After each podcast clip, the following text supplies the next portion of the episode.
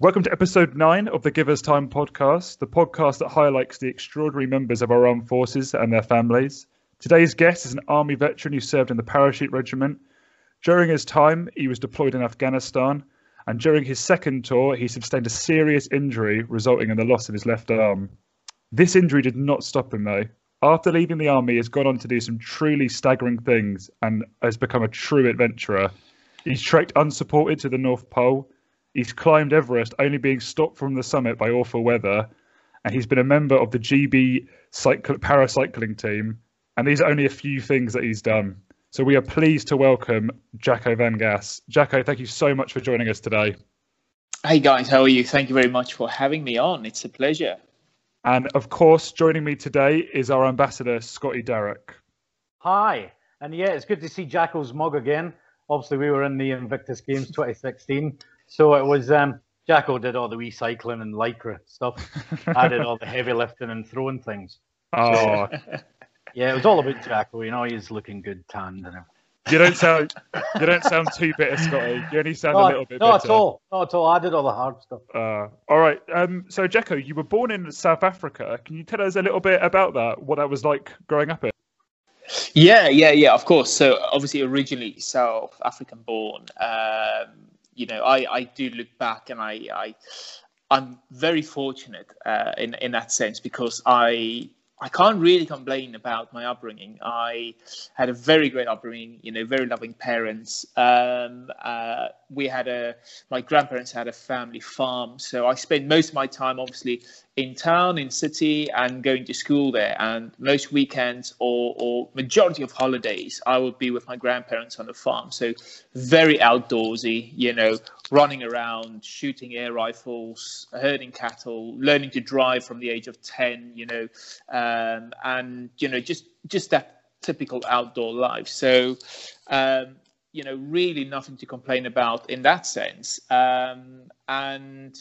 And yeah, I loved every second of it. We we then kind of moved on from, yeah, gosh, where do we go? Like I say, it's just, um, it was a, it was a wonderful lifestyle. And in the sun, my first passion was rugby. I've always played rugby to, you Classic. know, what I thought was a, you know, a very high standard. You know, it's a big thing in South Africa to play for, you know, your your your school, whether it's your primary school, whether it's your the high school you go to or the college, uh, you know, to play for their first team. And uh, I actually suffered a really, really bad knee injury um, during a, a rugby match where a guy tackled me from the side and I, I actually broke my knee um, extremely badly, having then to get plates and screws into the knee to keep it. And that took me out for quite a, a, a significant amount of time, actually. Um, I actually missed a full season, you know, the, the next season. This was midway of one season. Mm. Um, I wow. was, uh, gosh, I think I was about fifteen or sixteen at this stage. Yeah. Um, and that's really where I've always had a, I've always had a passion for cycling to some degree, but this is where the bike really came in because mm. I found it as a great form of uh, escapism and also as a, uh, another tool of rehabilitation.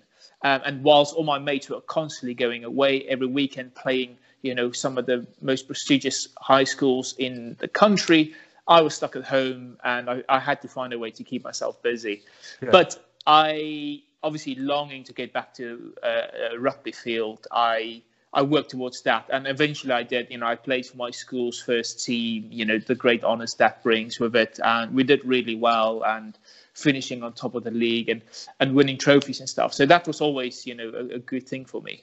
I then, uh, after school, you know, left school. I didn't go down the, the, the university route. We had a very small family business and I started working for my dad. And my dad's very traditional, you know, gave me all the all the crappy jobs, you know, there is, you know, you're starting at the bottom, you work your way up. My dad was What did your what did your what did your father do, Jaco?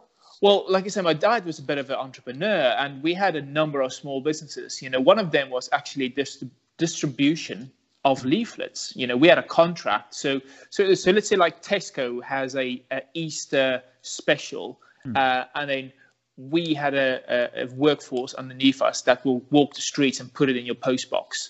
Yeah. Um, you know, and stuff like that. You know, from that to newspapers and yeah. all that kind of stuff. We sold firelighters and wood and briquettes, you know, especially South Africa, a big braai, you know, barbecue community. We did that. We had a few other smaller contracts as well. So a number of little things within one company.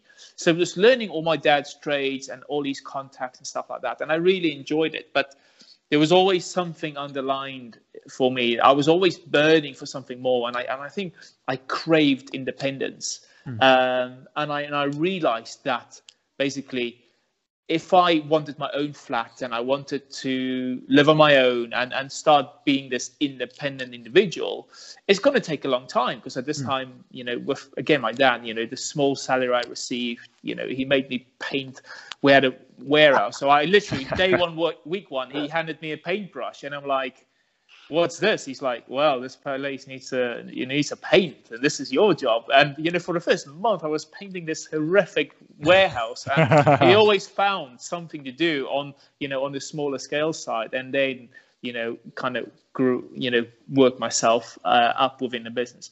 But my point was that I craved this independence. And I realized that actually it's going to be years staying with my parents until I get there. And I, I don't know why uh, I didn't like that idea. So, um, I started looking into other ways and forms, um, and then having always had a passion for the the army, I heard that because we're part of the Commonwealth, I can actually um, join uh, the British military. And, and that's how I then started looking into those routes and basically led my, to, you know, to my life in the U K.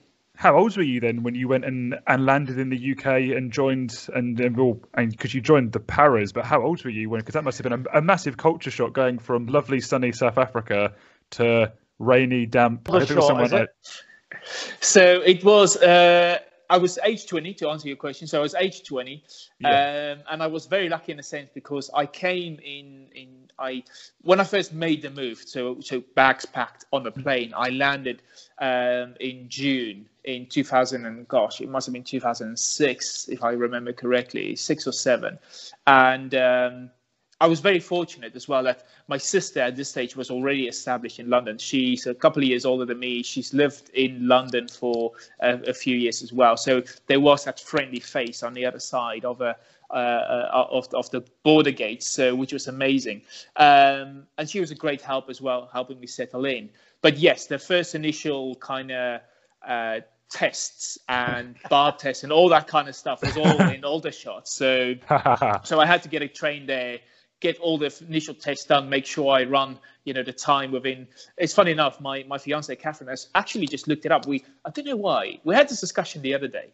Uh, and it was, again, Uh, about what what it takes to get into the army or some of the other uh, yeah. services, and, and what you have to run a two-miler in and push-ups and stuff like that. And then you go on to what the parachute regiment require, requirements are, and the runs a great deal faster. You know, you've got quite a little, quite a bit less time to actually compete it in. Um, so, so I think she's actually set herself a goal to try and see if she can potentially oh, make nice. the time cut in this year sometime. So, so yeah. But my point was that, yes, you know, it was already on a slightly different, higher scale. Um, but it was it's, it's actually quite a little romantic story, because myself and one of my best friends decided to come over to the U K and join the army. We knew, literally, oh, we wow. got on a plane. We got on a plane knowing we're joining the army. Which part of the army, we had absolutely no idea. We, you know, I, I didn't even even knew about the parachute regiment, you know, honestly. Um, and oh, wow. we landed, we landed a Saturday, sometime in June. We landed a Saturday, and the Monday morning, I was in Trafalgar Square at the careers office, um, and myself and Ian, my best friend, and we sat there, and there was this rifles officer. We walked in, saw the two, you know, fresh-blooded South Africans come in, and, um, you know, the strongest accents you can ever, you know, I was barely speaking English at that stage. and, uh, and yeah, so he explained everything to us, how it works, and obviously trying to recruit us for the rifles. And literally minutes before we walked out of the door, um, a parachute regiment officer came down the stairs.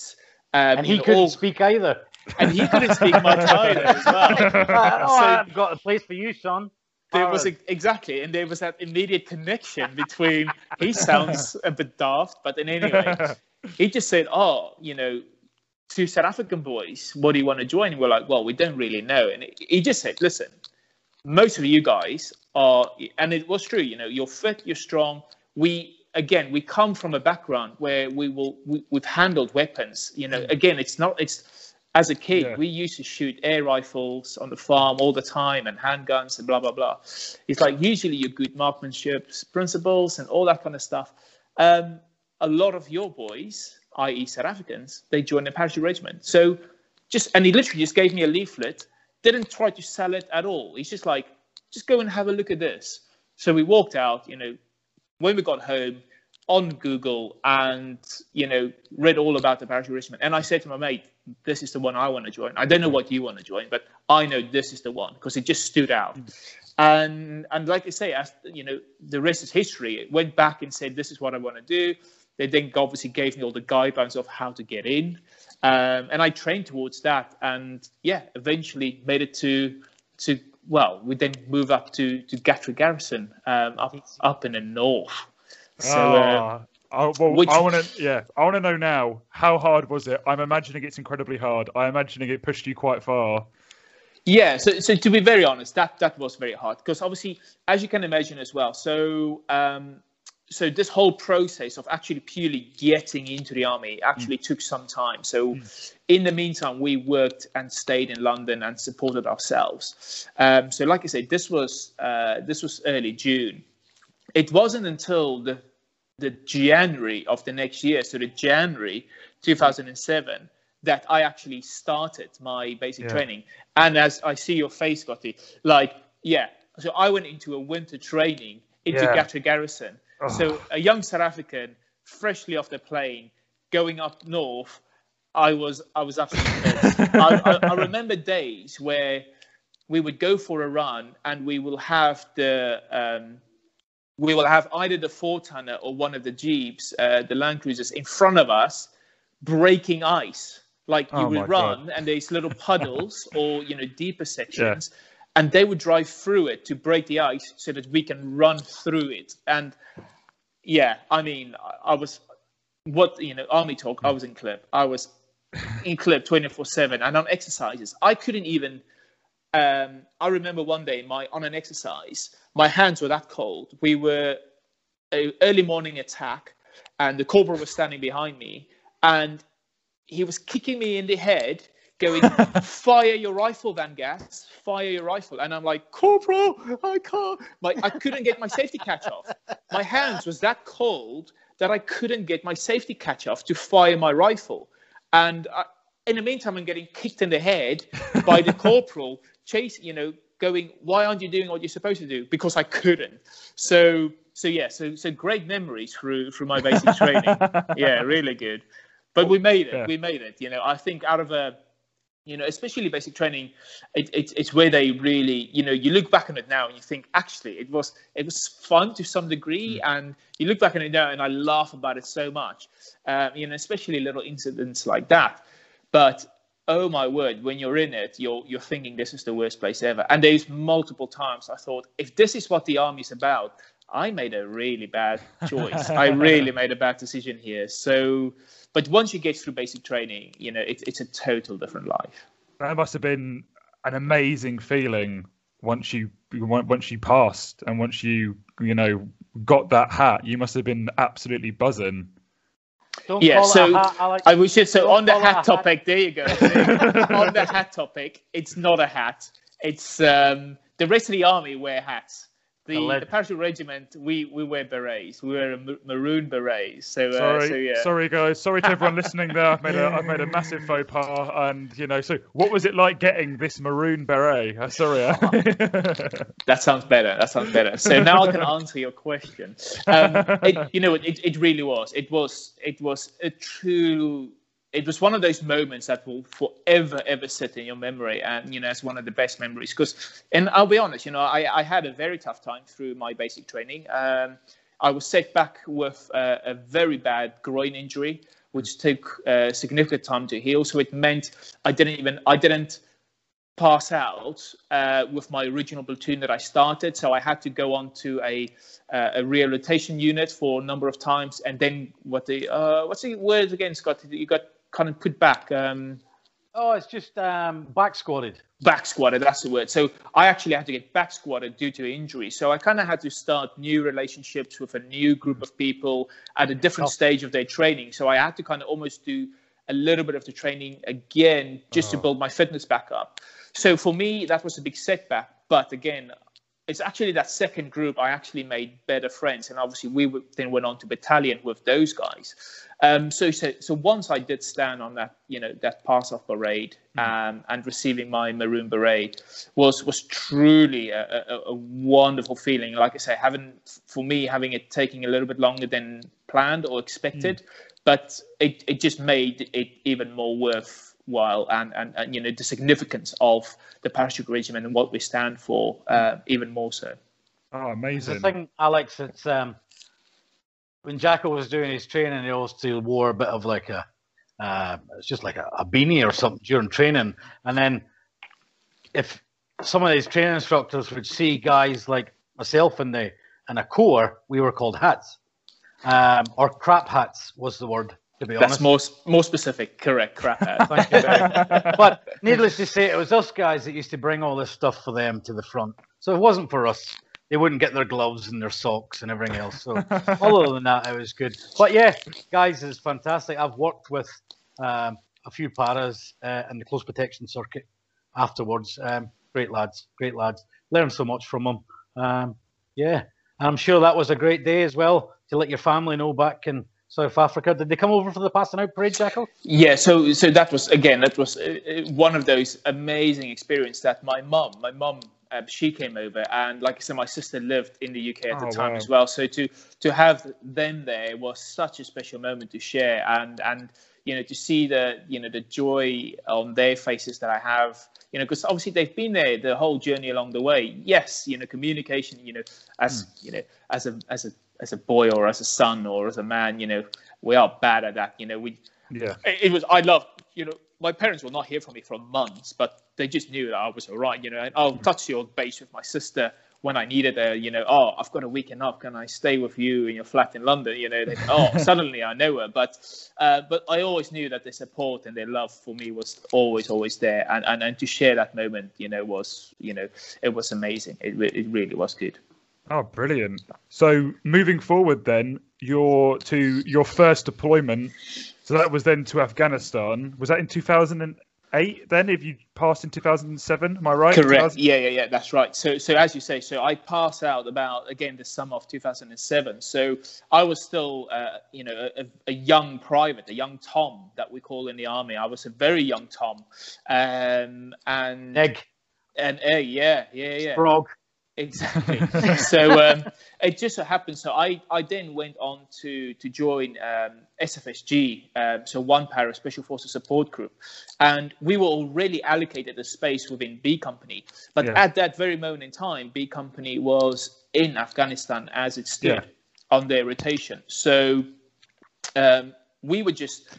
This was an opportunity for us to then just get all sorts of qualifications, because again, within the S F S G, we use slightly different radio systems, we use slightly different uh, uh, weapon systems, and yeah. uh, and and again, it was a great opportunity to get qualified on all these new kind of systems that we're going to be on, heavy mm. weapons, uh, driver's license, you know, all that kind of stuff. And by the time we get in, we kind of just roll in and we can just play our role within the company, and that's exactly what happened. So we were kind of under the hat of a of a company uh, mm. to do all this. And then once they rolled back in, uh, we, we just slotted straight into B Company. Yeah. And it was about, uh, it was literally, it was about five, six, seven months in. Mm. Um, I was actually on, we were on a different rotation. And um, I was down in, in, in Portsmouth, actually, on a course. Um, and my sergeant called me up going, Van Gass, you know, there's a car waiting outside. You're getting escorted back to the barracks, you know, you've, you're going to Afghan. And I'm like, what you're on about? So basically, my old boss, uh, actually from depot, got called up to fill in for another officer. Yeah. Uh, and there was a, there was an opportunity, well, a training opportunity. It was to go out on both operations and training missions. So training the Afghan uh, oh, soldiers okay. or army. So, so it's a combined kind of operation. Mm. Um, and one of the blokes um, had a few uh, personal problems um, at home, and he's requested to, you know, to not go. And because my boss knew me, clearly impressed him during the trip, you know, the, the, the uh, my time within in in, in, in depot, um, requested that, you know, I go with him on, on the tour. So it was a great opportunity mm. at a very young age, or as in, within my soldier's career, to go to Afghanistan to to do that. Um, and I had to step up to the game. You know, I had to step up to the plate as a, like I've only, you know, six months ago, I've just came out of my basic training. Now mm. I'm training other, you know, soldiers. Yeah. So I had to step up as a lance corporal to a degree in that yeah. role, uh, an acting role. Um, And again, on operations as well, I just had to be on top of it. So mm. I came away from that tour, you know, with a great deal more experience than anyone else, um, learned myself, grew within myself, and I, and I loved the experience. Um, so that, like I say, that took me through the second tour quite swiftly, loved every bit of it. Um, we then went on to our normal rotation. I shifted back into, because this was for another company, I shifted back into B Company. Yeah. And it just so happens that actually, you know, five months after returning from Afghan, I was now back on my second tour, the beginning yeah. of two thousand nine. Uh, yeah. You know, for me, this was heaven. It was just, as Scotty will know, once you're out there, you just kind of, you want to, you want to, you know, they played a different role. Um, you know, Scotty, you guys will be, what, on two, three-year rotations and stuff like that? You know, quite something, big something like that, yeah. yeah. I knew the guys that were out there in the combat logistics patrols and stuff going out there, and they were... Yeah, they were getting quite battered every couple of years, really. That's it, uh, yeah. To get back out there, but yeah, it was pretty tough on the old rotations. But as you were saying, a young guy cutting his teeth, that's what you really wanted. You wanted exactly. to put your training into practice. Like for me, when I, I joined up in ninety-five, um, Northern Ireland was the, the place to go and get your, get your boots on the ground. And that's what it was. And again, for you, um, right, that conflict or war was Afghanistan, and has been trained as a, a fighting machine or a unit with the well, that's the that's, thing, you know, we did all our all my staff through training, you know, all my staff through depot, they were guys from two and three para. They have just returned oh. from Afghanistan, you know, let's say, you know, anything between six and eight months ago. They have first-hand experience. Yes. Basically, what the British Army had to do was take the, you know, the, the training booklet and rip it in half mm. and rewrite it all, because it, it was all conventional fighting. It was all, like you say, you know, um, Northern Ireland, uh, you know, it, it wasn't it wasn't desert oriented, it wasn't Afghan yeah. oriented, it wasn't what we're facing now oriented. And yeah. what those staff members brought to the table was, I've just been there, this is how we have to train to yeah. go out there, this is what you're going to be facing. And because of that, and the stories these guys were telling, like Scotty said, we were burning, mm. burning to get out there. You know, we were absolutely, we did everything we can to get out to Afghanistan, because this is what we trained for. Yeah. And then, like you say, to have that first opportunity was absolutely amazing. And before I knew it, I was already on my second tour, and already, you know, uh, quite a, you know, a head above the rest of my, you know, you, the guys that actually came with me, because I've, I kind of come with experience to a degree, yeah, yeah. and and having been in that environment already. So the second time around was a lot easier, and the second time around was on a full operation, you know, full scale, um, you know, uh, military operation. So no training involved whatsoever. It was purely just there to to do the job that we do with S F S G. Yeah. yeah. So and was that then... the time, Jaco, if you don't mind me jumping in, um, you know, you were out there. I've, I read in some of your bio you were in a a big long humdinger of a firefight just prior to getting injured. Do you mind just chatting about that?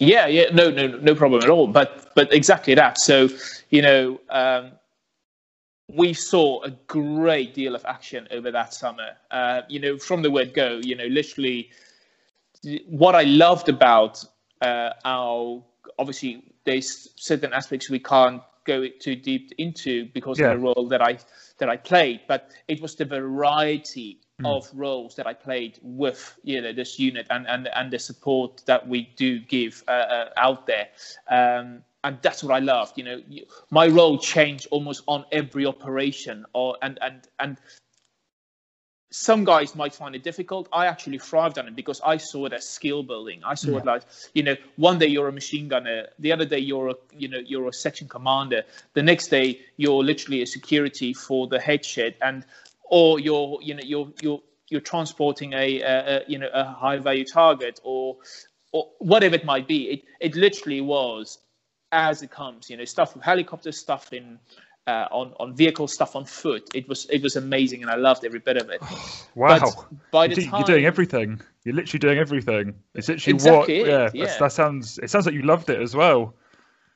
It yeah, was, absolutely. It's, it's, it's, it's like having that role. You know, you're going out to do a job, and what we used to say was as well, like as Jaco said, people get injured, people get hurt. You've got to step up to that person's shoes to get in and do that role. So it was like for us, we were going right. We need a signaller. You were putting that disc in your head. Yeah. You're now a signaller today. Again, you were doing that. You were doing everything.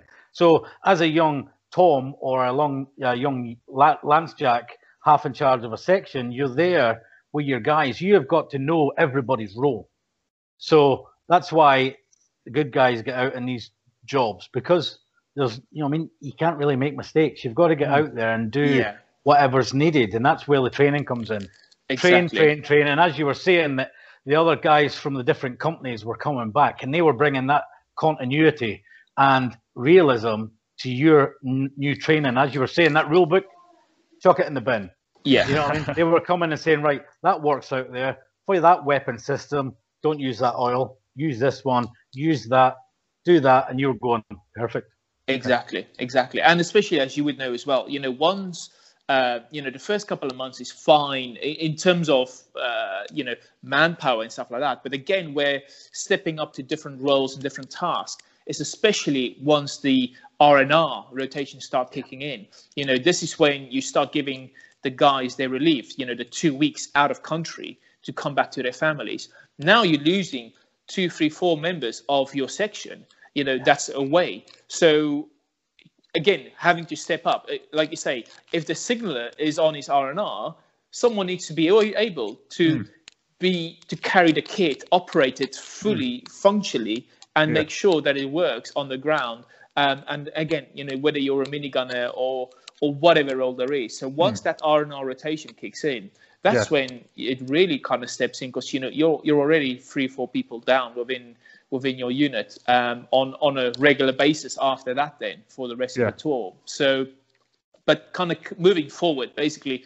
So this was our kind of, the continuous of, of our, the, you know, five and a half months out there. And, and, and oh. I think that's just the, this is the big thing is that I, I had a mere two weeks left. Literally, I had two weeks two left weeks. in theatre. Yeah, before oh. coming back home. So, you know, I, I made it really easy for the boys because most of my stuff was already packed, you know, most of the stuff was already, you know, I got injured and it was like, okay, just sort a little bit of paperwork, he's done the rest. So, they, you know, they, the guys didn't have to pack my bags, they didn't have to pack my, you know, my bunk bed up and all that kind of stuff. Most of it was done. I literally had like one or two sets of first kit, you know, some operational kit, and then just some stuff, uh, you know, that we use as well on top of uh, the, the, the the normal circumstances. I had a few bits out. The rest was all kind of packed and ready to go yeah. to get shipped back to the U K.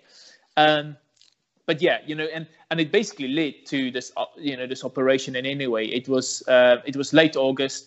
Uh, well, to be honest, it was exactly it was it was the evening of the nineteenth of August, so the, the night before my birthday, and um, we we operate yeah we operate mostly at you know the the, the hours of darkness, um, and this operation came in. You know, we were after this guy for a very long time. He was a I E D facilitator, so he was making I E Ds and and suicide vests, and it was also during the time of the Afghan presidential elections.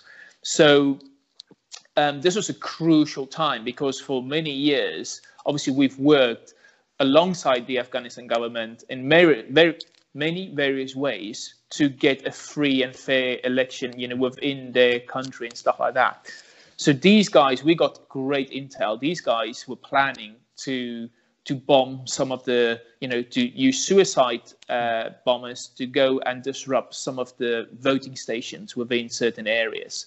Um, and the intel was strong, And we lifted off that night uh, rather late, landed basically almost on his roof. We did what we needed to do. Um, and we, we caught him, and it, it was solid, solid. You know, this guy, we were after him for a very long time. We Good.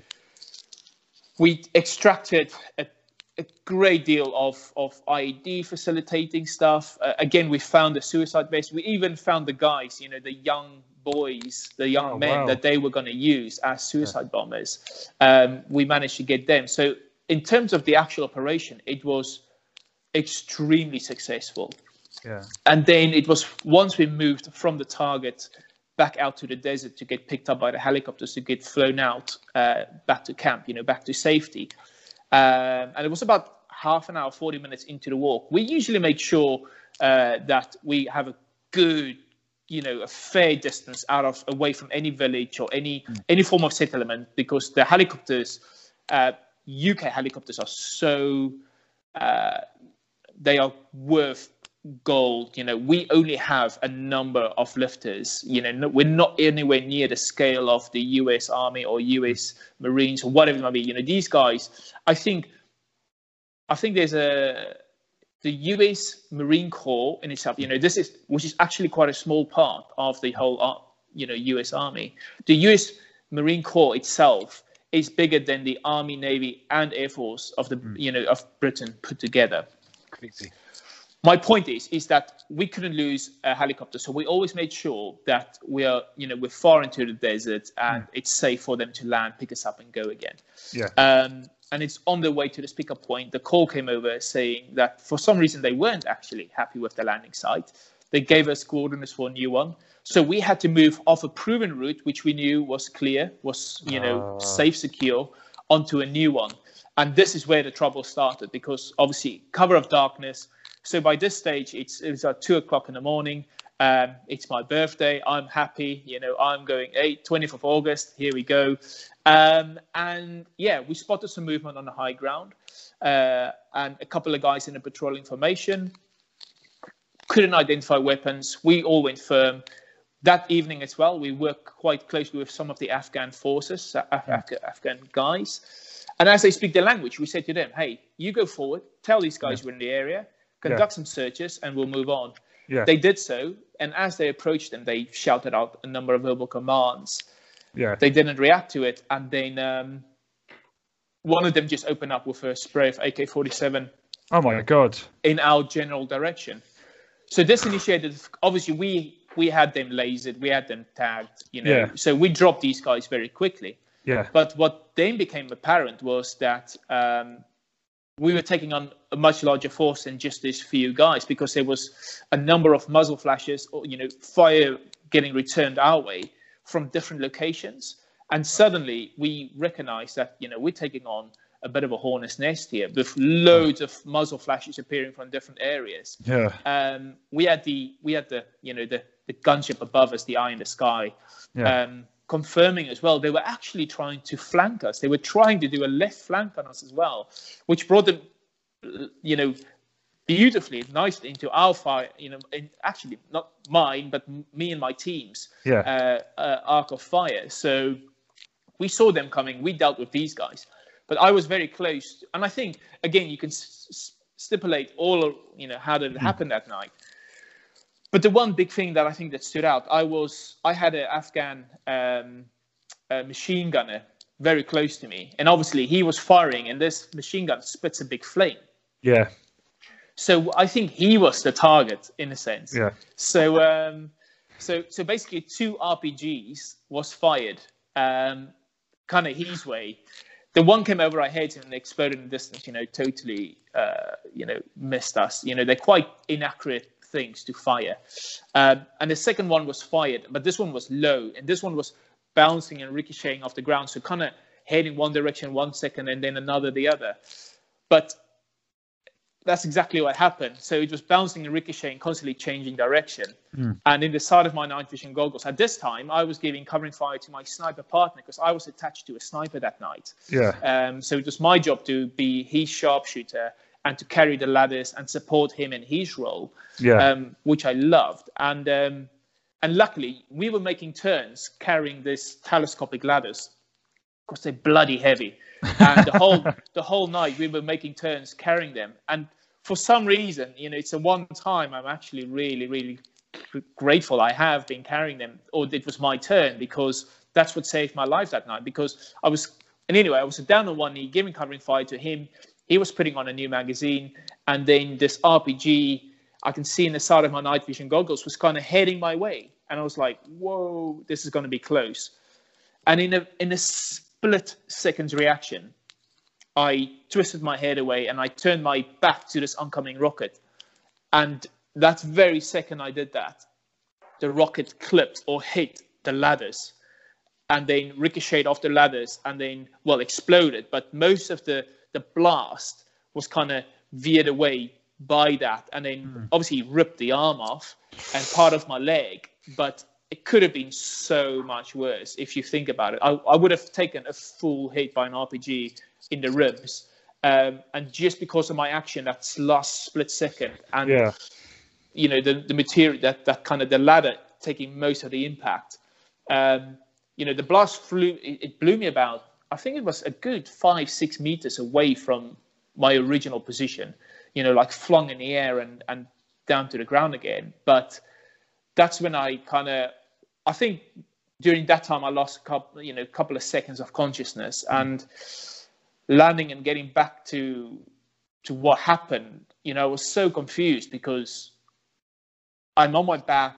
I was firing my weapon a couple of seconds ago. I can hear the guy still firing in the background. Yeah. Why am I lying on my back? And I can see like bits burning all around me, and. Mm. It, just the confusion was horrific, horrific. And then suddenly I kind of, I was like, well, I need to get back into this firefight. And it was, I was still laying on my back and I was trying to hold my rifle to kind of sit back up when I, my rifle just kind of fell to the ground, or, you know, I couldn't hold it correctly. And it's then when I look down and I see, wow, I've lost my left arm. And that's when it really, really sunk in, like, okay, this is bad. I then tried to apply a tourniquet, but the shock, well, you know, I was shaking and I was like, you know, I knew I had to do it, but I couldn't do it up tight enough. Yeah. Um, you know, I, I wasn't even sure if I was doing it right, but um, luckily one of my friends, uh, a young soldier called Reese, realized I was out of my position. He kind of came crawling over, saw where I was, and started helping with the tourniquet and then reared in, because my radio was then obviously completely destroyed. It was the side that I carried my radio on as well. Mm. Um, you know, big ammo pouches was gone and all kinds of stuff. So, um, so yeah, he then radioed in, and I very soon received uh, medical care from the medic on the ground to, you know, life-saving yeah. uh, uh, medical care that evening. And, and you know, it's amazing. Um, you know, we train for these situations, and I, I always make sure that I pay attention, that if something like this happened to a friend, I'll be able to save his life. And suddenly I'm the guy there on the floor uh, yeah.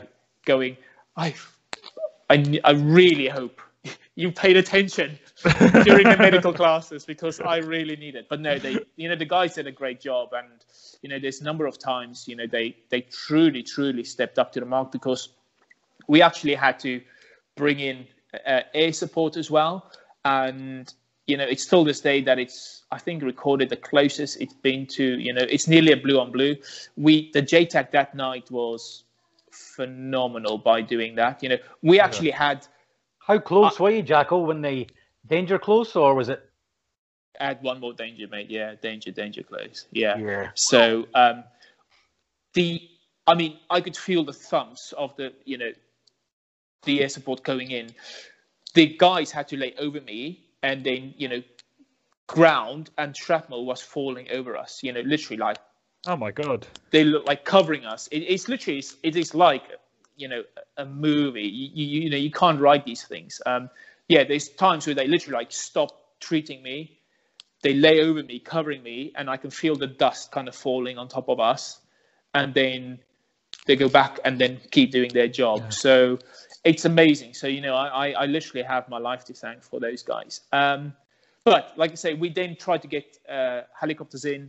It was quite a struggle that because because we were in such a severe firefight at that time. You know, we the, again, like I said, the British helicopters, they just said, no, we're not coming in until this is neutralized. We're not. Um, we can't getting, you know, be risk getting mm. shot down. Luckily, again, we we calmed the situation down after a little while, and then there was another call sign called a Flipper call sign, which is an American American um, helicopter group, you know, um, and they were like not far away from us, and they're like, you know what, we'll come in. Um, and three Chinooks came flying in, and I remember as well, you know, I was in and out of consciousness all night then. But the one thing I do remember that night is actually that sound of a Chinook. You know, it's it's like, again, it's something out of a Steven Seagal movie or something mm. like that. It's just like, I can hear the cavalry, you know, I can hear free, you know, this is this is Savior coming over yeah. the hill, and that Chinook, that sound. And then I remember just the flame, you know, from the side door, from the minigun, as it's, you know, like seeing anything move. That, yeah, just that sound of the minigun, you know, firing over my head. And then the helicopter basically landed, I would say probably like fifteen feet away from us, like nearly on top of us. They're just like, just get him in and let's go. And they were, it was literally like, get guys loaded and get out of there. Um, and yeah, so basically I was then treated by a, a doctor on board. Um, mm. and, and then I think, I think there was something significant about being on that helicopter, that because on the ground I was constantly like, I need to work with my boys. I need to work on like staying awake, you know, listen to every single mm. word the medic was saying, you know, do this, do this, you know, all the reactions, staying with them. And there was there was a relief that we're out of there. Mm. And it was like a moment that I just realized, actually, I can relax now. And mm. and the moment I relaxed, I lost consciousness. And, you know, that was it. I... I woke up six days later, you know, in, in, in Selly Oak Hospital. Oh, wow. That is, that, that was incredible. I mean, that sounds terrifying. And like you said, almost like a movie. I'm really like, for something like, like that to happen. It's also amazing, yeah. like all your training just kicked in, um, and everything that you trained and worked for, you know, had all kind of saved your life really, and everything that, that that went on. So exactly, yeah. So moving on from that, which is just, I mean, in, incredible and crazy. So you woke up six days later. Um, I'm assuming your family, was your family then around with you then, or um, because I'm assuming they must have been informed and flown flown out to go and see you. Yeah, yeah, they were. So that, I mean, that was part of it as well, you know. So as I said, six days later, I woke up out of an induced coma. Um, seeing my family's faces around me, seeing some of my friends, bloody hell, you know, I was confused because yeah. my last, and obviously in the meantime, with all the drugs and all the, everything that's getting pumped into me, you know, your mind, it was, it's like, it's like, uh, I don't know, um, you know, it's almost like putting a screensaver on, on a T V, but with yeah. a war movie still running in the background, you know, yeah. it's, it, that's how my mind was. Like, obviously it's blank, but it was all the fire, all the gunfire, all the action, everything was still going on because that was the last kind of action, yeah. like, you know, still going on. So I was, I was literally still convinced I was in Afghanistan. Yeah. Suddenly, and my, my last clear memory was actually being in a firefight. Um, so suddenly I wake up and I see my mom and my dad and my sister and a few friends, and I'm like, no, no, no, no, no, no, no, no. You can't be here. You can't, you know, you can't be in Afghanistan. I, I, re- I knew I was injured. I can remember you yeah. know, looking at the arm, realizing, oh, okay, that's bad. But I was just like, no chance. These people are in Afghanistan. And they were like, no, Jaco, we're, you're in Selly Oak, you're, you're, you're in Birmingham, you're in Birmingham, you're okay. And I was like, I don't know where Birmingham is.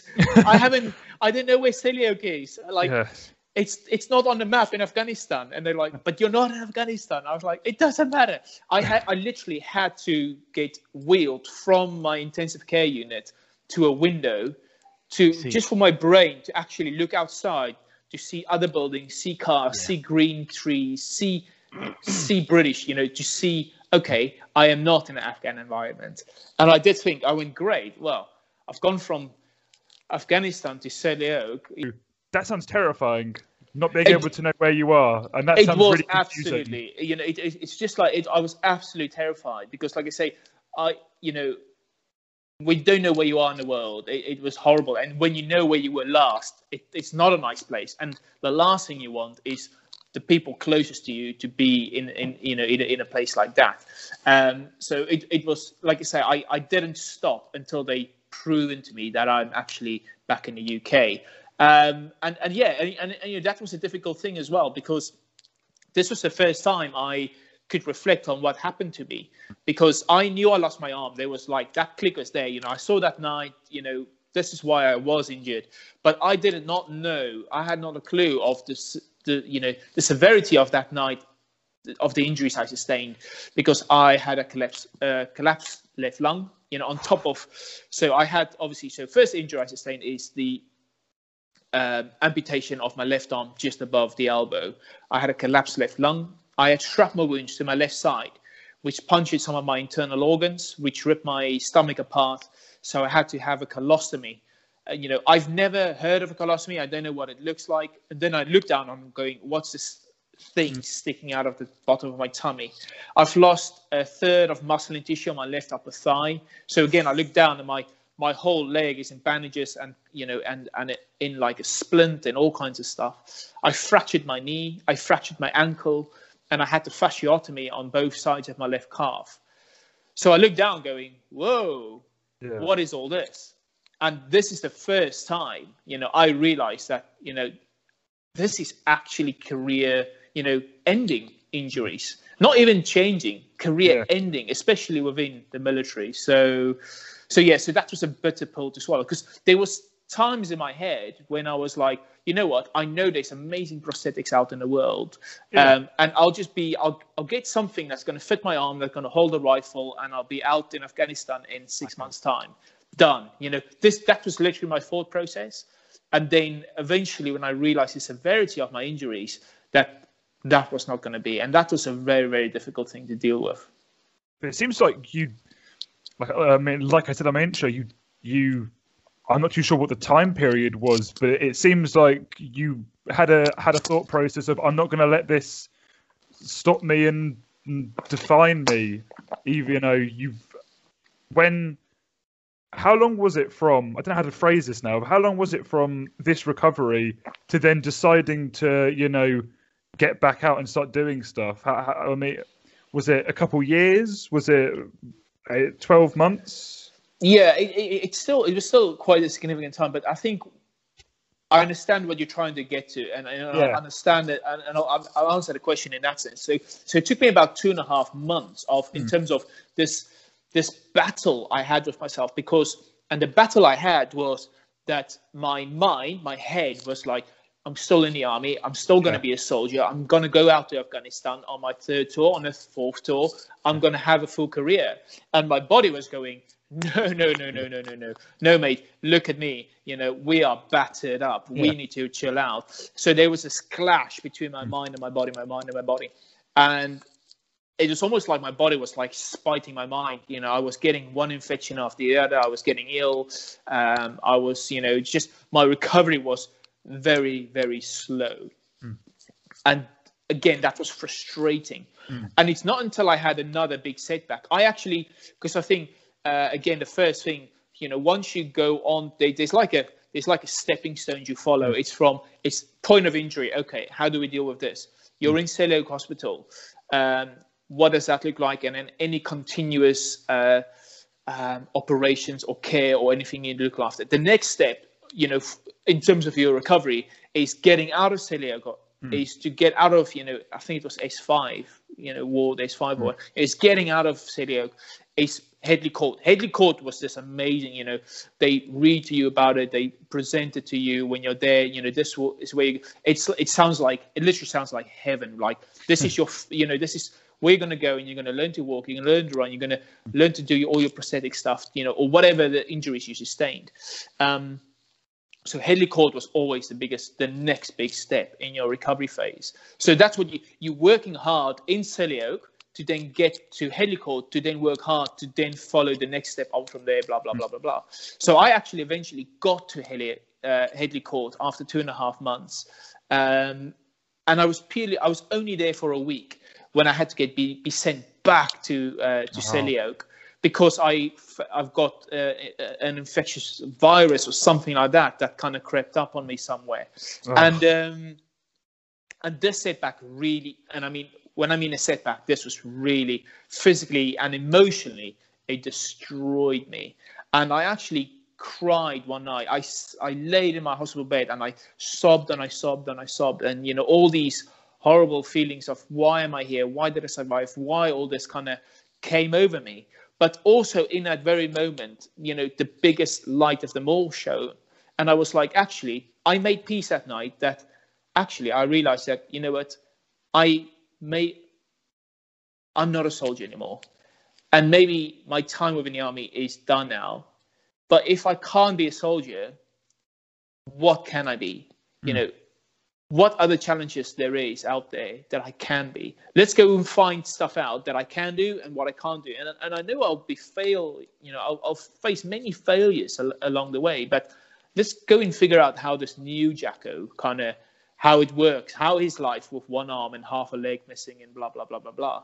But that night, the, the point I'm making is yeah. that that night, my, my body and my mind synced.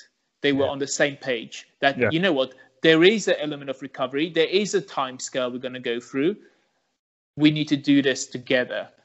And since then, and it's almost then as if someone pressed a fast forward button on my life mm. since then, because then I saw significant improvements in my rehabilitation, my recovery, and then the challenges along the way. Um, so, so yeah, so that was about two and a half months before that realization.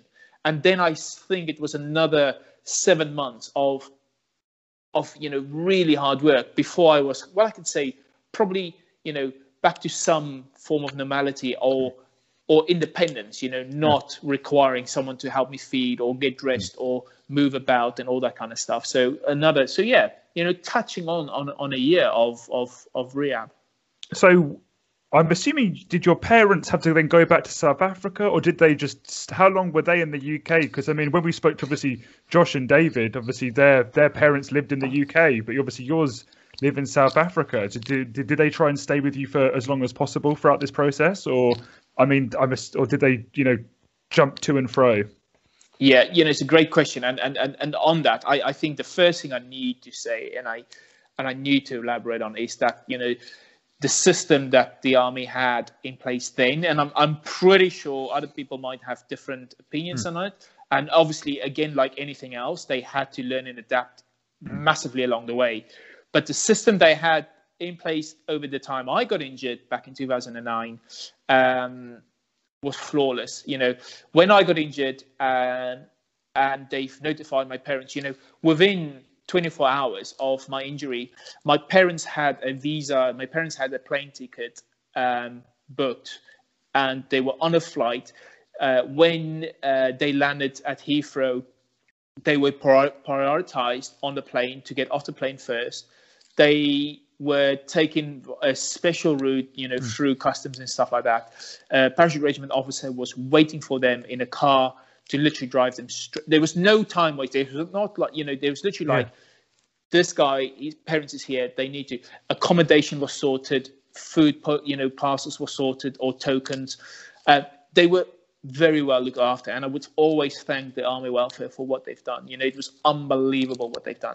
That's but incredible. In terms of answering your question is, yes, so so my, my um, a little bit unbeknown to me as well. So during that time, and, and, and again, Uh, you look back on it now, you understand. My, my, my, my parents actually went through a divorce or split up, not the actual divorce, but mm. kind of separated uh, during my time in Afghanistan. They obviously didn't want to make me aware of this because of the nature of my job and the, the, the area that I was in. So, but my, the point was is that, yes, they came over together, and my dad actually went, uh, he was there for about two weeks. Uh, my mom stayed in on for about a month and a half, uh, which is amazing. And, and again, all cared for, all looked after, all sorted.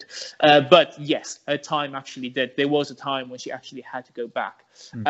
Um, and there was actually only one more occasion that she came in, and it was not till much later on. I was much further down my rehabilitation uh, kind of road uh, and at Headley Court as well. But, um, but yeah, there is only a time limit on that. But yeah, so very difficult, very hard, like you say, when your parents aren't from here, or, you know, mm. or around the corner and stuff like that. So it was very hard on my mum, uh, especially, but on my parents to to eventually leave, and they kind of leave my, you know, me to kind of just carry on with with life here on this recovery journey. Oh, brilliant. That's amazing that the military went and did that for you guys. The welfare officers there have just gone absolute above and beyond. I mean, that sounds absolutely incredible that they went and did all of that.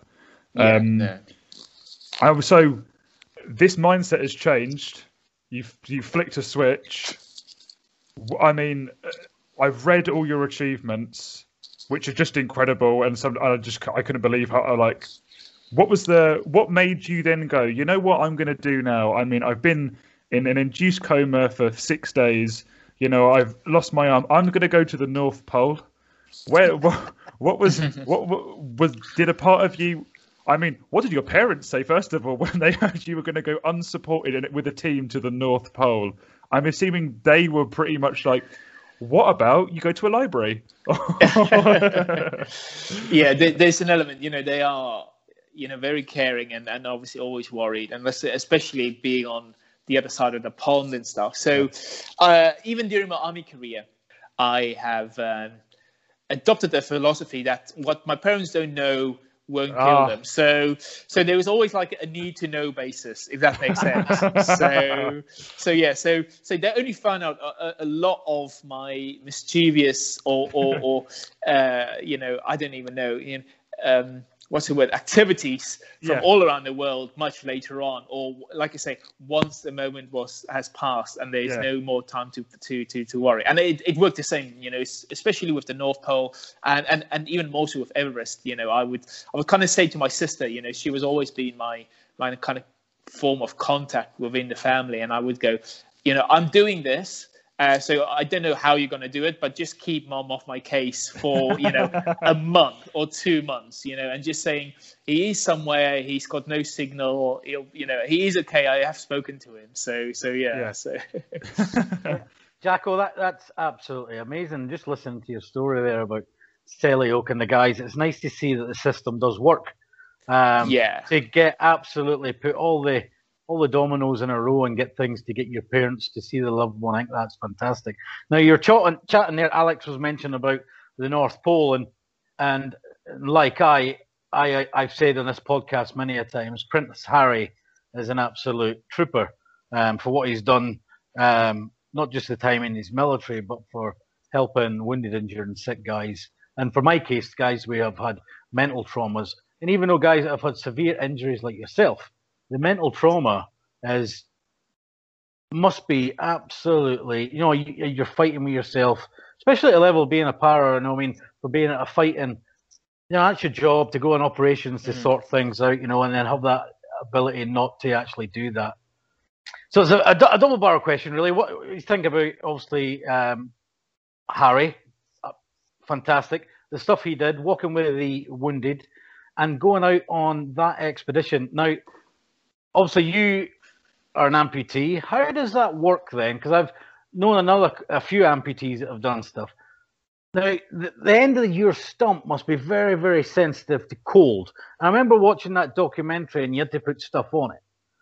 Yeah, like, and if you get a knock or a bang or anything on there, that could be that's game changing. How yeah. did you manage to keep that um, functioning all the time? Because I'm sure the camera didn't highlight everything out there. No, no, it didn't. Um, and it, it's, well, there's a number of good points and questions within there, I feel. So, so yeah, so first of all, like you say, you know, the, the work Prince Harry has done, you know, for, for us as servicemen and women uh, in all tri-services, you know, is, is so phenomenal. And, and what I love about him is he, he gets so bought into the thing. And, and I think, obviously, yes, with walking through, that was kind of the start of it, really. I yeah. know he had a passion for it, and he had an idea of it, and you know his interaction with um, you know with the young lad on the plane and stuff like that was kind of during a similar time periods and stuff like that. But that was kind of the first ignite, and when he said yes to be an ambassador for uh, the, the the charity, to and then being involved so deeply rooted within Walking with the Wounded to actually join us on the ice was amazing, and it shows you his commitment. Um, and I think that was really the start of a lot of things that really followed from there, you know. And, you know, to be very honest, even the Invictus Games, you know, kind of came from yeah. that moment. You know, it followed, it's, it's a bit of a snowball effect. It started there. Oh, it's twenty twelve, Jaco, wasn't it? It was eleven, yeah. twenty eleven?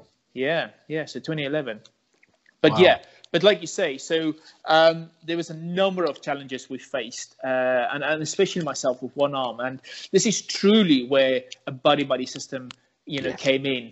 And, you know, and again, as you mentioned, you know, I'm, uh, you know, we're, we're all very proud of who we are, what we are, and where we come from. You know, every single unit within the army have their, you know, uh, you know, the things they are very fond of, you know, traditions, and why you are within the logistical corps, why you are within the Marine Corps, why you are a paratrooper, you know, all that kind of stuff. And that's what makes us so unique as well. Um, and I'll be honest, you know, as a paratrooper, you know, you are brainwashed to the degree that, you know, you are the best, you know, you're, there's no other unit like us. And, you know, it's, you just have to carry on, you know, as a soldier. But what I found within these environments is that I couldn't do everything on my own. And and it took a great deal of, well, courage from my side, but also re realization that, you know, we are a team, and I'm no longer in the military. Yes, the military will always be part of me. And I, I was representing the military and especially the Parachute Regiment within these cases, but my life has changed. And it's the one thing I'm probably most grateful for, for what I've done, you know, like, like walking to the North Pole and again attempting Everest, because these extreme environments forces you it forces you to seek for help, because like you say, uh, Scotty, there's a number of things I found extremely difficult to do that I couldn't do on my own, and I had to turn to a member, uh, another team member, and say, can you help me with a zip, can you help me with this, can you help me with that? And what we did as a team, we figured out things that I can do, that I excelled more than others, and things yes. that I couldn't do, that some of the other members took up. Um, and it was great. Like I say, really teamwork on that operation, or that, you know, that expedition was fundamental. Um, in terms of uh, what I've done in terms of protecting the stump as well, again, we, we learned a lot through training. You know, I would, we would go somewhere in Norway, and you know, I would basically nearly lose my arm from frostbite, and we're like, whoa, this is bad.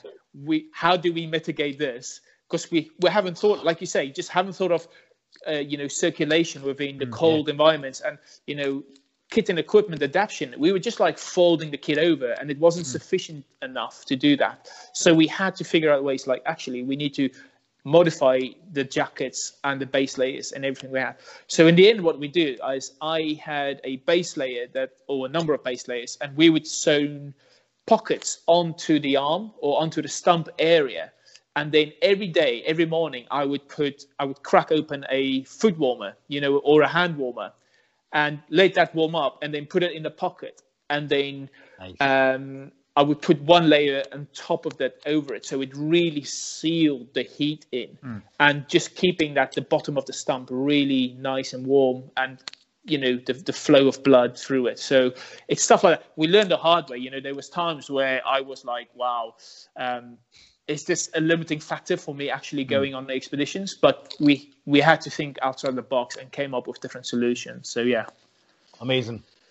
Yeah, no, I was just going to say that. An amazing lesson there as well is, you know, I think Scotty has spoken about, about this as well. It's, uh, it's asking for help is actually a great strength.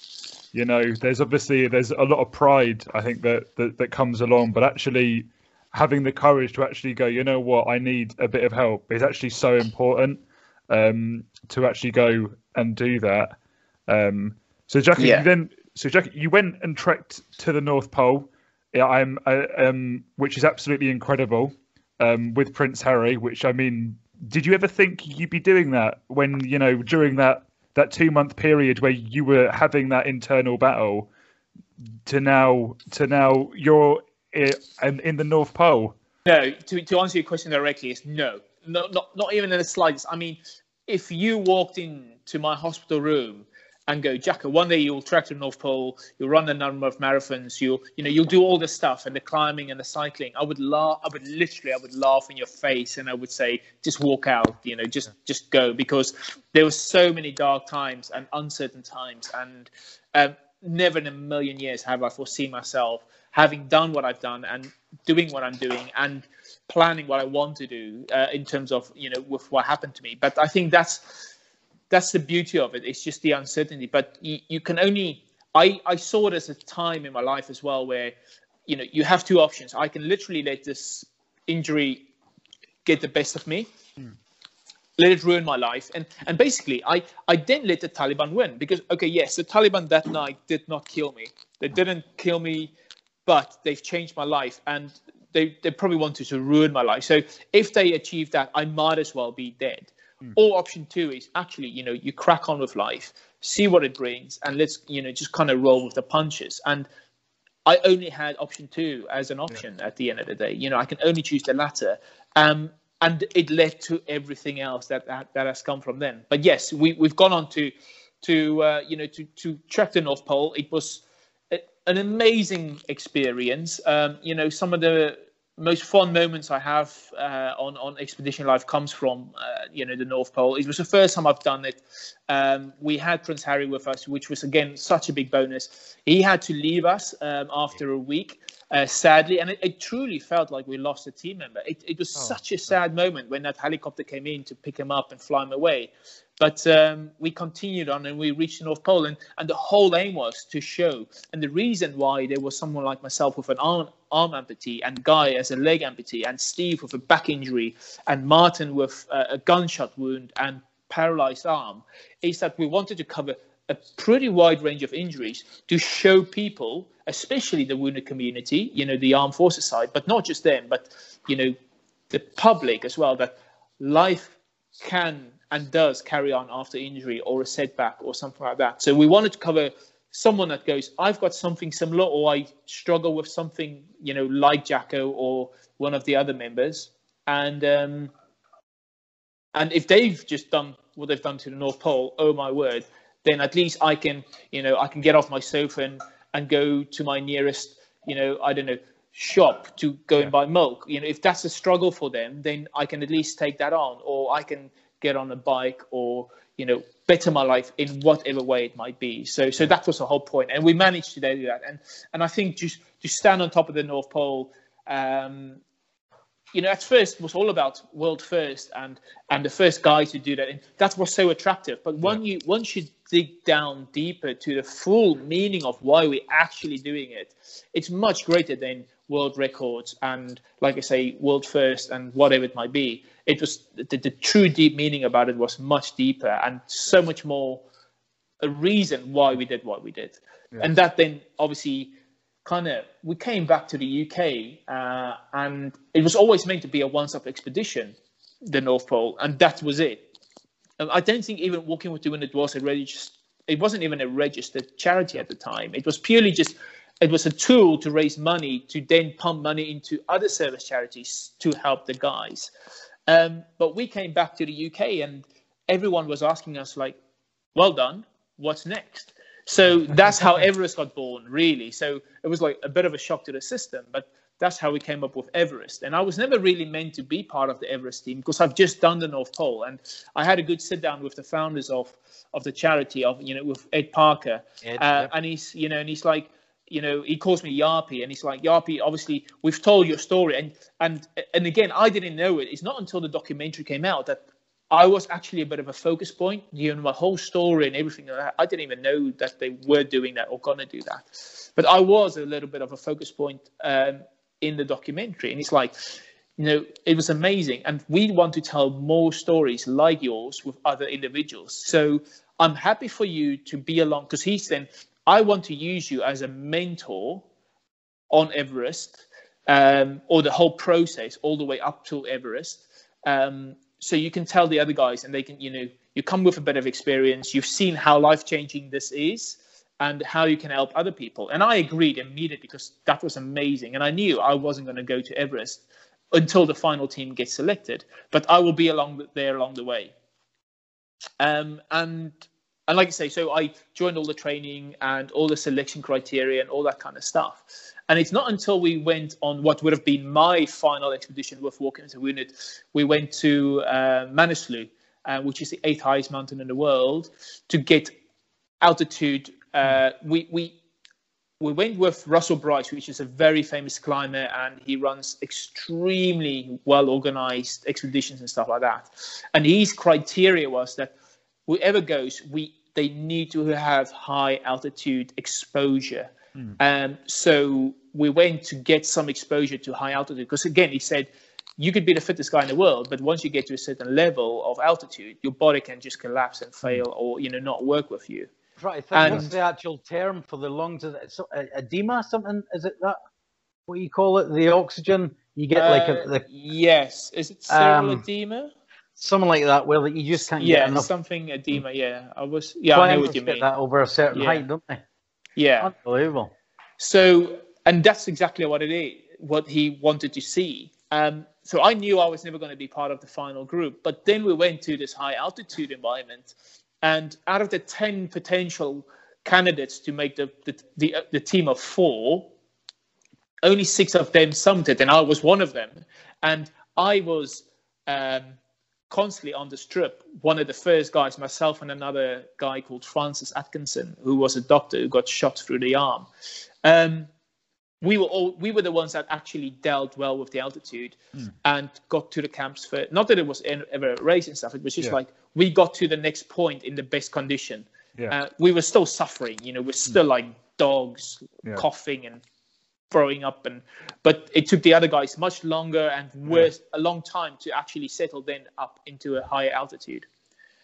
And and anyway, we summed it. We came back down, and I knew I knew that was uh, you know kind of my final kind of uh, bit towards Everest, or you know my job done. Mm. And it's not until I was actually I was actually in New York running the New York Marathon when um, of, of course as you do yeah. As yeah, just do, throw so, someone else in there, Jaco. Yeah, just yeah. so, so right before I was doing that, I was doing a marathon. You know, yeah. it's pretty easy. You know, just coming yeah. back from my high altitude training camp. Yeah, of course, of course. As, as, I thought, uh, or, or as Scotty calls a Wednesday. You know? Yeah, yeah, yeah. There you go. So um, I came back from my Wednesday training camp, and then yeah, and anyway, I found myself in New York ready to run, and then uh, Ed calls me, and he's like, "Yappy, I've got some confusing news for you, but we had a good sit down with the board and the selection committee and everyone else. But it's like, obviously we, it's important that we, it's, we want to obviously put someone on Everest, and it's actually important to actually potentially get someone up. It's right. like, it might not be some of the other guys, but it could potentially be you. So guess what? You're on the team." So, um, so it was amazing. So it was a great, uh, you know, great surprise and stuff like that. And I was very humbled by that. Um, And then, like I say, we, we went to Everest, and again, uh, most significant experience. Uh, it was so lovely to fall into that culture, the Sherpa life. Um, you know, as you start climbing from the bottom of the valley, you see the, chan- the changes within, you know, the valley floor from very green, lush, and it slowly got, starts getting more bare and brown, and then into grey, and then later on it's rock and snow, and that's it. And then eventually you reach base camp, and you... Mm. We then go into a whole acclimatization phase of going high up the mountain to then come back down. So you you you train your body to get used to the altitude by going up, um, spend some time at a very high altitude to then come down, and that's when it recovers. It it it forms more red blood cells, and then it carries oxygen better. So the next time you do it, you actually find that very same route a lot easier, and then you keep pushing your body that way. And we went for a, a, a summit window appeared. Um, and we made the first push for summit, which was amazing. Um, but we reached camp two, and uh, very soon the weather. And that's the one thing, you know, you, it's nature. You know, weather is weather, and it turned very quickly. And we were actually stuck at camp two for a number of days, and making attempts as well. Making we actually attempted to get to camp three, um, and again halfway up had to turn around because of very high winds and rockfall and all kinds of stuff. And we we keep seeing injuries from other teams that have gone higher up the mountain and them returning back absolutely battered. Um, and we made a decision, actually, let's go back to base camp. Let's wait for better window, uh, weather window. Let's wait for better weather to come in, um, yeah. and we'll make a second attempt. Um, because at base camp, it's a really good setup. Good food. Again, we can just rest much better. Um, and it's once at base camp that Russell Bryce, our expedition leader, just eventually called us in uh, the next day after arriving back and just said, "You know what, guys, this is not to be. You know, we were facing avalanches all the time. We're facing extremely different temperatures than he's ever seen before, and weather systems, and even the Sherpas wasn't happy with us being there or, you know, trying to get to the top. So he made a call, and it was devastating. It was literally at that way at that stage we were ten weeks away, you know, mm. from our family and our loved ones and everyone, and now we've got to go back and say that we failed, you know, we didn't make it. Um it was a bitter pill to swallow, but it's, you know, we still only it took a few days to settle in. We slowly made our way down the mountain and got flown out by helicopter um, further down in the valley. And it's literally as we arrived, I think it was about three days after we cancelled. And then um, three or four days later, another team uh, went up to try and, and, and go up to the summit. Quite a few teams. But then anyway, a big avalanche came and killed eleven climbers. You know, and oh, it was what, like... Yeah. You know, we were sitting in Kathmandu at that stage in a very nice hotel, and you're like... wow, you know, that could have been us. And it sunk in immediately that, you know, we were really uh, disappointed and peed off about not going to the top, and other pl- and other other units and uh, organizations staying. It was it was literally us going down, yeah. and everyone else was going to stay and wait it out. And suddenly you realize that, you know what, we made the right decision here. So um, so yeah, sadly that was the truth, and and we came back to the U K with a with a bit of a better heart, knowing that, you know, we can always go again. But uh, yeah, it was a bitter pill to swallow. Well, I mean, it sounds like the right call. I mean, Everest uh, it claims lives every every single year, so it definitely feels like the right call to make. And even to get up to Camp Two is is way more than me than a lot of people have done. So yeah, it's, it's Scotty. Yep, absolutely. I think that's, Jaco, just listening to you there. Uh, obviously, I knew a little bit of your backstory before you started talking. I think you're such a, a great inspiration for many a people who's going to be listening to this, uh, not just as an amputee, but just someone in, in life in general. Um, as I've said in this, uh, forgive us time, many a, t- many a times, none of us ever want a handout. We just want a hand up. Yeah. And have, and have that initial hand up is making that difference to putting one step in front of the other. And what you've proven, again, just listening to you, and Alex will back me up on this, and I, I think it's absolutely fantastic, the stuff that you've achieved. And I'm no doubt that there will be other crazy feats out there that you'll be doing, and hopefully we'll get onto that in a little bit later. But um, yeah, mate, absolutely blown me away by listening to it. And I'm sure people will be sitting at home going, let me tell you something, I can get my trainers back on. And I'm not walking to Everest, but I'm walking to the shop. That's yeah, a start. Yeah. That's a start. And, and I think your um, uh, story. I think just on that point, and it's exactly that, uh, Scotty, that I, I, I would hope that the listeners or anyone else can, can take from this is that not everyone needs to challenge himself in the way that I do. You know, yes, I go and do the extreme stuff from North Pole challenges and climbing and all that kind of stuff. You know, you know, a, a challenge for someone listening, like a, like I mentioned earlier, could really just be having the confidence to actually walk out their front door and to the corner shop to do something. Yes. And if that is your challenge, you know, that is your Everest. You know, that is the, for me, Everest significance.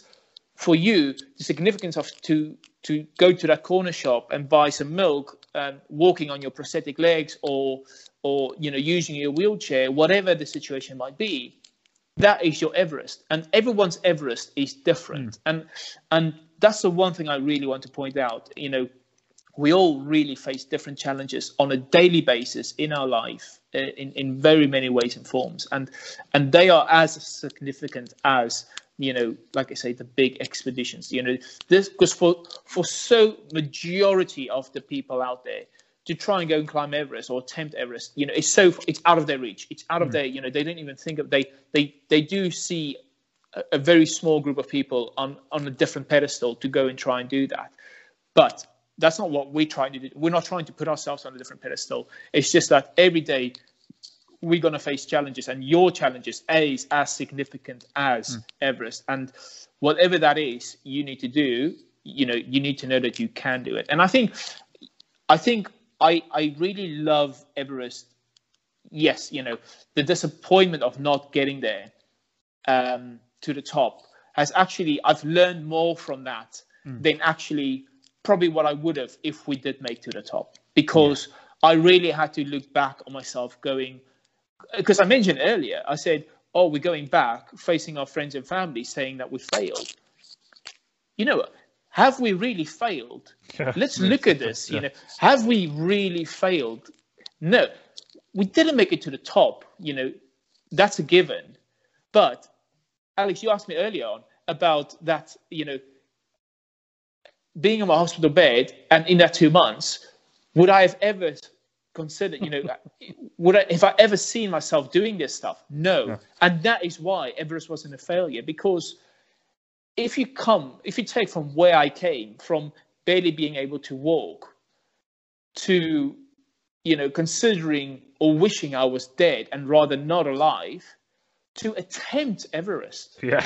That in itself, the pure fact that we tried something so unbelievably out there, that in itself is success. That in itself is, you know, you know, we, we won because we've put ourselves out there. And and I think it's also important, the point that I want to make is that we're not going to succeed in everything in our daily lives. Like I said to you, I've lost so many races. I've lost, um, you know, in bike riding. I have made so many st- mistakes along the way. I have, again, failed with other expeditions and other attempts on unbelievable things. Um, but it's through those failures that I actually learn a lot more about myself, mm. that then sets me up to then become successful in other parts of my life. Yeah. And I think if people see that and they can use those, gosh, we keep calling them failures, but maybe just not succeeding, mm. then as a better way of, or as a tool to then succeed in something else, then that's a great way to to look at life. Yeah. Absolutely mind-blowing. This, I mean, an, an, an outrageous mindset, which I think is just, you know, is just so. I, I could see Scotty there. One of the things we're doing here, Jaco, is uh, rapid-fire questions for a minute.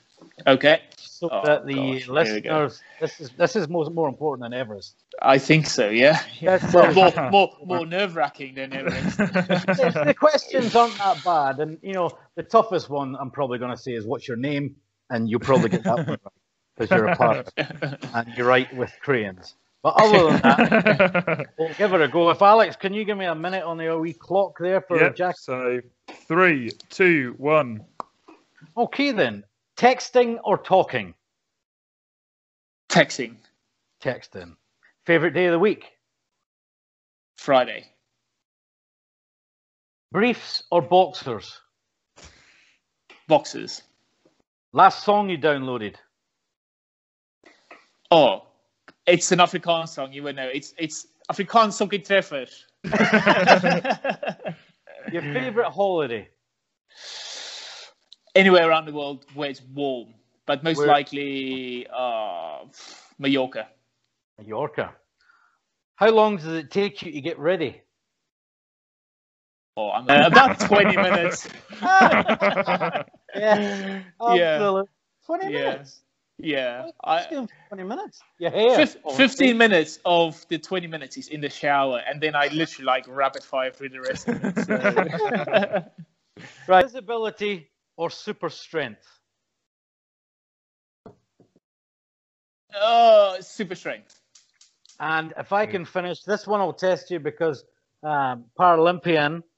Name the colors of the five interchanging rings on the Olympics. Oh, wow. Obviously, there's red, blue, green, yellow, black. Oh, he's only one nailed it. Yes. Oh, I had to think of that one. Yeah. That wasn't that hard, was it? Yeah. Yeah. No, it's good. Good yeah. questions. Good questions. Good questions. Um, um, my question's just coming up now. Um, it's just more about your time in the military, Jaco. If you could just go and tell me, um, or tell the listeners, your favourite moment in the military. Wow, military. Favourite moment in the military. That that, that is a very hard question, because I, I have so many that stands out and stuff like that. Um, oh, I would say, one? especially... I, I, would, I would say the day I become a paratrooper, so that, that pass off parade and stuff like that. And then... Um, oh, then there's many to follow that on operations and, and, you know, tours and stuff like that. But I would say especially that moment when you, you, you know, you slide, because um, we have a green backing. So there's a point during basic training where you get your maroon beret and you get uh, your cap badge. But we put like a green backing behind the cap badge, which indicates that you're still uh, in training. You know, you're, yeah. you're not a qualified paratrooper yet. Um, and then that moment you take that green backing out and the staff, you know, the captain uh, hands you your, your, your maroon beret and you put it on, you know, that, that's truly a significant moment. So, so yeah, you, you know, you've joined a very elite unit. So, so yeah, that, that's most likely the one that stands out. That's answered a good few questions, actually. So I'm going to have to go and move on a little bit to what is your next adventure then? Because, I mean, you've done so much already. I mean, you're part of the Team G B cycling team. Am I right in saying that? Yeah, yeah, yeah. So so that is the next adventure. So obviously, um, I was I was I'm very I was very inspired by by London. I at, at the London Paralympics and Olympics that we hosted in two thousand twelve, and I lived in London at the time. And then having the opportunity to go and watch some of the, the the the events and stuff, and just seeing that interaction between the crowd and seeing the the very very high level of performance uh, of the athletes, especially on the Paralympic side, you know, with so many disabilities and uh, you know, again there where people just go, you know what, this will not define me, yeah. um, and they just cracked on with, you know. With sports that you just think, you know, someone without two arms can't do, and they just go, well, I so I can do it. And anyway, that's where my that's where, where kind of my dream of becoming a Paralympian started. Mm. And obviously, I've tried over the last eight years. I've I've I had a bid towards Rio, uh, where obviously within cycling, sadly didn't make it to the you know the final team that that went on to the Paralympic Games in Rio in sixteen. I took a bit of a break from British cycling. Um, and kind of started training myself, and again went on a few other expeditions and challenges and stuff just to mix it up a bit. But the one thing I never stopped was I never stopped cycling, and yeah. I figured out ways during the last four years of what works for me. Mm. Um, and basically, to cut a very long story short, is I got really good um, results over the last couple of years, and the back end of last year, sorry, the back end of, I need to think where we are now, because obviously there's a postponement. So so basically, January twenty twenty, yeah. um, I I got great results, and they said that, you know, British Cycling, I always had a good relationship with them. And they, you know, they said, well, you know what, Jaco, your chances of actually getting to Rio, uh, sorry, to Tokyo is, is very good. So at this stage, you know, I was an independent rider. I was looking after myself. I was funding it myself, you know, my own bikes and equipment, blah, blah, blah, blah, blah, nutrition, coaching. Um, and I looked, well, if that is the case, how can I take some of the pressures off me that is? Because I obviously had to find work and sponsorship and all that kind of stuff to help me support my, my hobby at that stage. So stepping back onto the team was a sensible thing to do.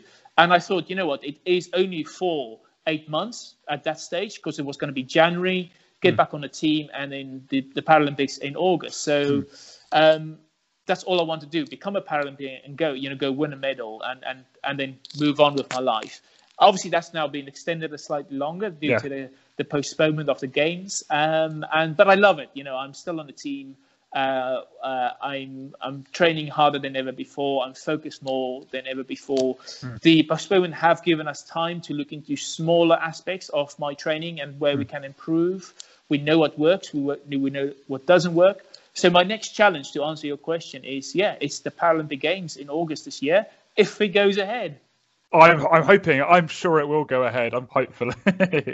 I'm sure no. it will. I'm confident it will. You know, there's a lot going on behind the scenes, and you know, there's a lot of other sports that is behind closed doors, and mm. they see it work. And I think rigorous testing and, and forming strict bubbles, I think I can see us going there, and maybe just without crowds. And it will be, again, it will be a different experience than mm.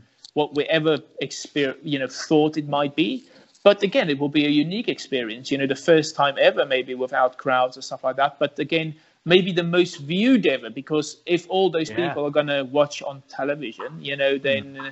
then it might be even the most viewed ever before. So, yeah. yeah. That would just be absolutely incredible. That would be incredible. As um as a family charity as well, we ask our, all our guests to come on this. Um, we just want to know, um, what does family mean to you? Oh, family is such an important thing. I mean, um, I'm very fortunate to have someone like like my fiance, like Catherine, in my life. We haven't got kids or anything like that yet, but um, you know, just someone to to bounce ideas off, to to share feelings, to share emotions. You know, because you know, I do take on a lot in my life, and it's not it's not always easy or straightforward going, and to have that support there is, you know, is phenomenal. And then again, similarly with my sister, you know, having gone through, you know, so much of my life, especially the back end of, you know, from from injury onwards, you know, again, just those support pillars is so important. And then, you know, your your your, your closer family, your mum and dad and stuff like that as well. You know, just it's it's unbelievable how how the one thing I found out from the injuries, just obviously that ripple effect it has uh, throughout, and and then over the years, how, you know, that really could be used as a, as a, as a new way to connect and and and to to really utilize each other as family. Yeah, that was just in, yeah, that's incredible. That's a great answer as well. Probably one of the best answers we've had so far. There you go. Absolutely, I think that I think today's um, podcast has been absolutely fantastic. The um, as I said, you're Uh, true inspiration to a lot of people, um, and I think you will continue to help a lot of people along the way. So on that there, Jaco, how can people get in touch with um, Jaco Van Gass if they want to get in touch with you?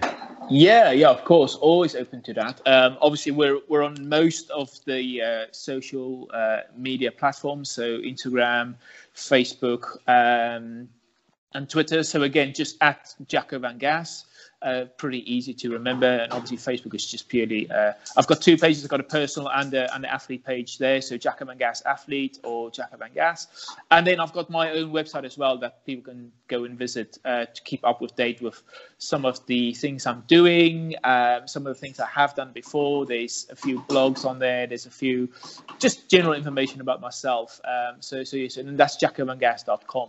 So, so yeah, very happy to to connect with people in whichever sense they feel more comfortable with. Absolutely, and I and we wish you all the very best for the uh, Paralympics, mate. And we will all be here at Give Us Time. We'll all be rooting for you, and we'll all be shouting for you.